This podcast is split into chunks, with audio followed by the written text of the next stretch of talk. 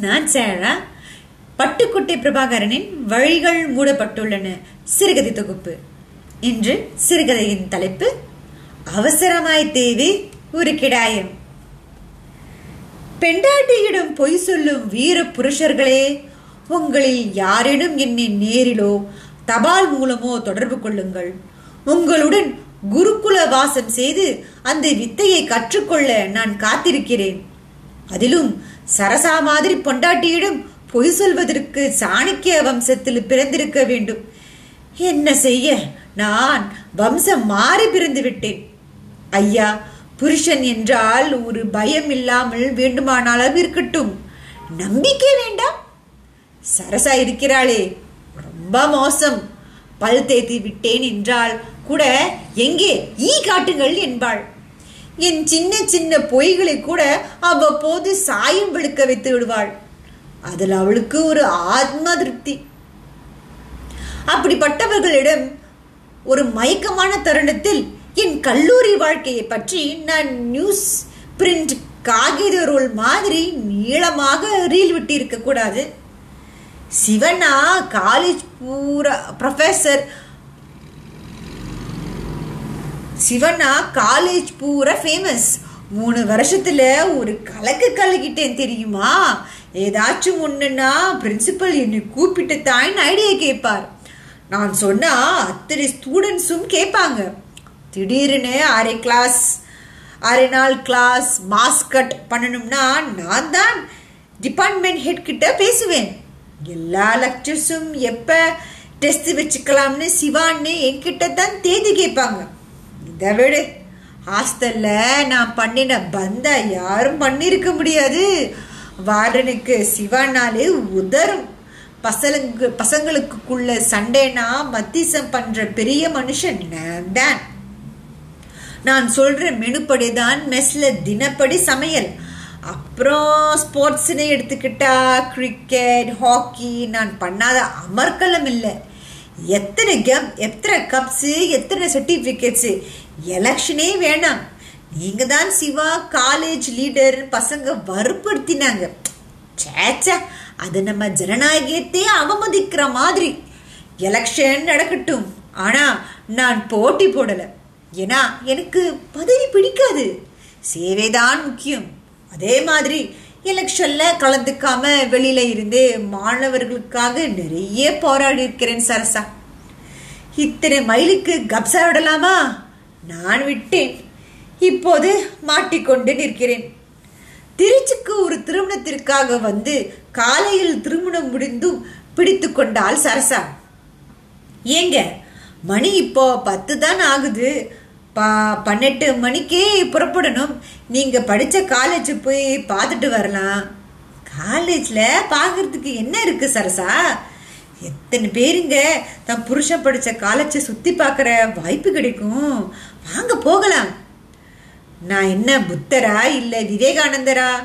இல்லை என் காலேஜில் பாடல் பெற்ற ஸ்தலமா? கோயிலுக்கு போகணும் சினிமாவுக்கு போகணும்பாங்க எல்லா பொண்டாட்டிகளும். நீ மட்டும் ஏண்டி காலேஜ் போகணும் உயிரை வாங்குற? நானும் ஆனை மட்டும் போராடி பார்த்து ஆஸ் ஆஸ் யூஷுவல் தூள் அடைந்து அவளை அழைத்து கொண்டு ச சத்திரத்துக்கு அருகில் இருந்த என் கல்லூரியை நோக்கி நடந்தேன். சரசாவிடம் ஒரு அறம் குணம் உண்டு.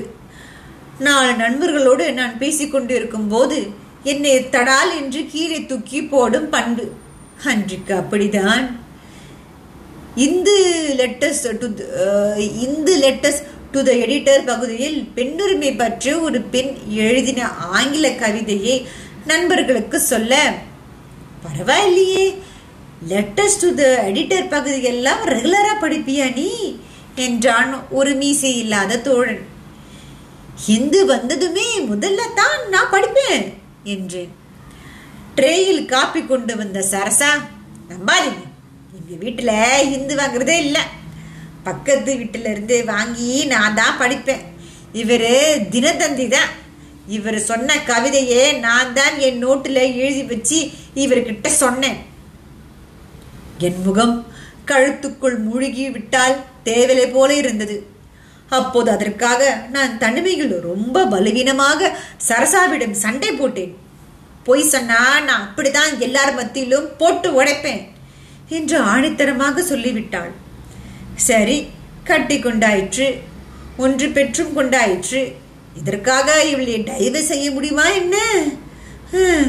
புழுகுவதை நிறுத்திக் கொள்ளலாம் என்ற முயற்சித்தான் செய்ய வேண்டும். கல்லூரி சம்பந்தப்பட்ட பெரிய பாராவை பேசியிருக்க கூடாது. விதி வலியுது என என்ன செய்வது? கல்லூரி காப்பாண்டிற்குள் நுழைந்தோம். வரிசையாக வேப்ப மரங்கள் நின்றிருந்தன. கல்லூரி துவங்கியதிருந்தது அதனால் வெளியில் மாணவர்கள் இல்லை. இதான் காலேஜ் பார்த்துட்டியா? வா போலாம். அட சுத்தி பார்க்க வேணாமா? நீங்க படிச்சது எத்தனை வருஷங்க? எழுபத்தி ஏழு டு எண்பது. அஞ்சு வருஷம் தான் ஆச்சு. அப்போ ஞாபகம் இருக்கும் உங்களை. யாருக்கு? பிரின்சிபலுக்கு ஏய் விளாடுறியா அவர் எதுக்கு பார்க்கணும் இப்போ? இவ்வளோ தூரம் வந்துட்டு. ஓன்னு இங்கே இருந்து நீங்கள் அவரை பார்க்காம போறாதீங்க. இப்போ பிரின்சிபல் எல்லாம் மாறி இருப்பாங்க. நீங்கள் படிச்சப்போ யார் பிரின்சிபல் ஜெகநாதன்னு ஒருத்தர். வாங்க ஆஃபீஸில் விசாரிக்கலாம். பலியாடு மாதிரி கல்லூரி அலுவலக பகுதிக்கு அவளுடன் வந்தேன். பக்கத்திலேயே பிரின்சிபாலின் அறை கதவில் கொட்டை கொட்டையாக ஜெகநாதன் என்று எழுதியிருக்க அட அவரேதான் வாங்க போய் பேசலாம். பெரியவங்க நம்மளை வாழ்த்தினா வாழ்க்கைக்கு நல்லது. அச்சதை எடுத்துட்டு வந்தியா? சாஷ்டாங்கமாக விழுந்து நமஸ்காரமே பண்ணலாம். அப்பவே கிழம் இன்னும் சகல போல் சாகல போல இருக்கு அவசியம் அவரை பார்த்தே ஆகணுமா? கட்டாயமா?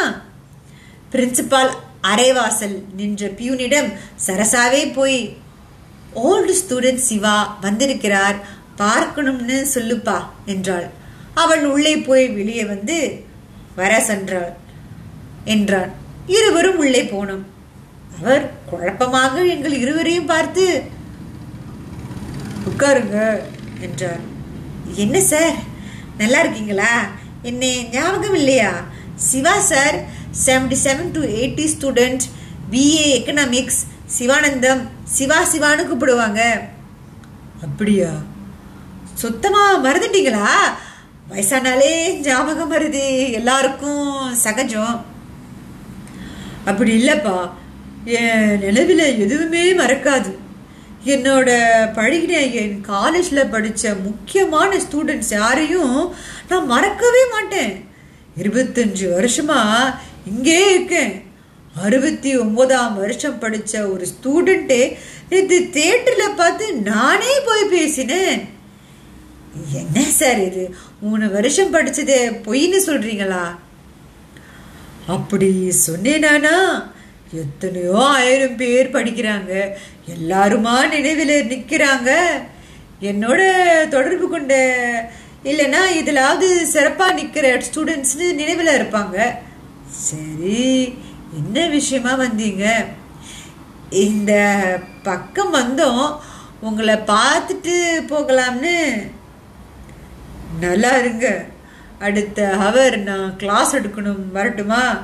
என்று எழுந்து நடந்து போன பிரின்சிபால் திரும்ப வந்து பாஸ் பண்ணியா நீ? என்று விட்டு போனார். சரசாவின் முகத்தில் கோப வேகங்கள் வெளியே வந்ததும் கத்த ஆரம்பித்தாள். அடுத்த ஞாயிற்றுக்கிழமை உங்க ஃப்ரெண்ட்ஸ் எல்லாம் வருவாங்க இல்லையா? அப்போ போட்டு உடைக்கிறேன். காலேஜில் ஒரு ஈ காக்காவுக்கு கூட இவருக்கு தெரியலன்னு. சரசா நீ ஓவரா போற. மூணு வருஷம் படிச்சிருக்கேன் நீங்க. ஈ காக்கான்னு மூளை இல்லாத உயிரினங்கள் பத்தி எல்லாம் பேசி என் ரோஷத்தை கிளப்புற நீ. யாராச்சும் ஒருத்தராவது உங்களை நினைவு வச்சுக்கிறாங்களா இங்க? ஏண்டி வச்சுக்கணும்? ஏதாச்சும் பாராட்டுற மாதிரி காரியம் செஞ்சு பாப்புலரா இருந்தா தானே உங்களை நினைவுல வச்சிருப்பாங்க. இப்ப என்னங்கிற? என்ன யாராச்சும் ஒருத்தராவது நினைவு வச்சிருந்தா நீ திருப்தி அடிவியா? ஓரளவு. சரி வா போகலாம். எங்க கிளாஸ்மேக்ஸ் டிபார்ட்மெண்ட் ப்ரொஃபஸருக்கு ஞாபகம் சக்தி அதிகம். வா. டிபார்ட்மெண்ட் அறையில் ப்ரொஃபஸர் திருவேங்கடம் எனும் திரிசூர்ணமிட்ட மூக்குப்பொடி அழுத்தி அழுத்தி விசாலமாகி போன மூக்குடன் இருந்த ப்ரொஃபஸர் ஏறி இறங்க பார்த்து நான் பதினைந்து நிமிஷம் விளக்கோ விளக்கு என்று விளக்கி சொல்லியும் அடிச்சிருக்கலாம். நினைவுக்கு வரல என்றதும் சொல்லி கொள்ளாமல் சரசாவோடு புறப்பட்டு அலுவலகம் வந்தேன். கிளாக் வெங்கடேசன் எச்சில் தொட்டு சைக்ளோ ஸ்டைல் காப்பிகளை எண்ணிக்கொண்டிருந்ததை பார்த்து தெம்பு வந்தது. எத்தனை முறை ஃபீஸ் கட்டியிருக்கிறேன்? எத்தனை முறை வெளியே சந்தித்த போது காப்பி வாங்கி கொடுத்திருக்கிறேன்? ஹலோ வெங்கடேசன் நல்லா இருக்கீங்களா? நிமிர்ந்து திருதிரு என்று விழித்தான். அப்புறம் சரசாவி கொஞ்சம் சைட் எடுத்து விட்டு என்ன வேணும் உங்களுக்கு? என் பேரு இன்னும் ஞாபகம் இல்லையா? ஓ ஓ நீங்களா? உட்காருங்க சார் மேடம் உள்ளே வந்து உட்காருங்க. நான் பெருமிதமாக சரசாவை பார்த்துவிட்டு அமர்ந்தேன். சௌக்கியம் தானே ம் அப்புறம் அரங்கோணத்தில் தானே இறங்கி உங்கள் பையனை ஆஸ்பத்திரிக்கு அழைச்சிட்டு போனீங்க? என்ன சொல்கிறீங்க எனக்கு பிறந்து இருக்கிறது பொண்ணு தான் ஒரு தடவை ட்ரெயினில் நம்ம சேர்ந்து பயணம் செய்யல? கால்பாக்கத்தில். அடாமிக் ரிசர்ச் சென்டரில் வேலை பார்க்குறதா சொன்ன பத்மநாபன் தானே நீங்கள் இல்லை வரேன். அவன் அழைக்க அழைக்க நான் விருட்டென்று இழுந்து வெளியேறி நடந்தேன். கூடவே அந்த சரசா போதுங்க பாவம். ரொம்ப தான் முயற்சி பண்றீங்க. விடுங்க. மாட்டேன். என்ன கேள்வி கேட்டுட்ட நீ? ஒரே ஒருத்தனுக்கு கூட என்ன நினைவில் இருக்காதன்னு சொல்லிட்டேல? வா ஹாஸ்டலுக்கு போலாம். ஹாஸ்டலில் வார்டன் மெஸ்ஸில் சரக்கு மாஸ்டர் கால்பாய் ரத்தினம் எவருக்குமே நிலவில்லாத நிலையில் முகம் சிவந்து நான் வெளியே நடக்கும்போது தம்பி சிவா தம்பி! என்று ஓடி வந்தான் வாட்ச்மேன் கிழவன் முனியாண்டி. என்ன தம்பி மறந்துட்டீங்களா என்ன? உன்னை நான் மறக்கல. என்ன நீ எங்க ஞாபகம் வச்சிருக்க போற? என்ன இப்படி சொல்றீங்க? ஞாபகம் இல்லாமலா பேரை சொல்லி கூப்பிட்டேன். என்பதுல தானே நீங்க படிச்சீங்க? எக்கனாமிக்ஸ் தானே? ரூம் நம்பரு ஒன்று ஒன்று ஏழு. சரியா? உண்மையில் எனக்கு மாடு தின்னுமே. அது அறிந்தது. சிவாஜி ஸ்டைலில் கண்கள் சிவக்க சரசாவை பார்க்க அவளும் கொஞ்சம் அசந்து போயிருந்தாள். இது யாரு? உங்க சம்சாரமா? ஆமா குழந்தை குட்டி உண்டா? குட்டி உண்டு பெண் குட்டி. அப்ப அப்பா மாதிரியே தமாஷ். மாறாம பேசுறீங்க தம்பி. அம்மா சிவா தம்பி இருக்குதே. ரொம்ப தங்கமான மனசு. மற்றவங்களுக்கு உபகாரமாக இருக்கும். ஹாஸ்டலில் நிறைய பேருக்கு சிவா தங்கினா உசுறு. அப்படியா? எனக்கே ஆச்சரியமாக இருந்தது. யாருக்கு என்ன உபகாரம் செய்தேன் நான்? நினைவில்லையே. எங்கே வந்தீங்க? சும்மா அப்படியே பார்த்துட்டு போகலாம்னு கும்பகோணத்தில் இல்லையா நீங்கள் இல்லை எங்கள் அப்பாவுக்கு டிரான்ஸ்ஃபர் ஆனதுனால மாயாவரம் போயிட்டோம். கும்பகோண உல்லாசத்துக்கு நான் ஒரு தபால் கூட எழுதினேன் தம்பி. என்னடா பதிலே காணோம்னு. கவலையா போயிடுச்சு. இந்த கிழவன் இத்தனை தூரம் உருகும்படி நான் என்னதான் செய்தேன் என்பது சுத்தமாக மண்டிக்கு எட்டவில்லை. என்ன சரசா? என்றேன் கெத்தாய். உதட்டை சுழ்த்தி கொண்டாள். அப்ப நாங்க வரட்டுமா மணியாண்டி? நாள் கழிச்சு பார்க்குறப்போ கேட்கக்கூடாதுதான். ஆனால் என் நிலைமை அப்படி சார். கொடுக்க கொடுக்கூடாதுன்னு உங்களுக்கு எண்ணம் இல்லை பல ஜோலிகள்லாம் மறந்துட்டீங்க. இது யாருக்கும் சகஜம்தான்.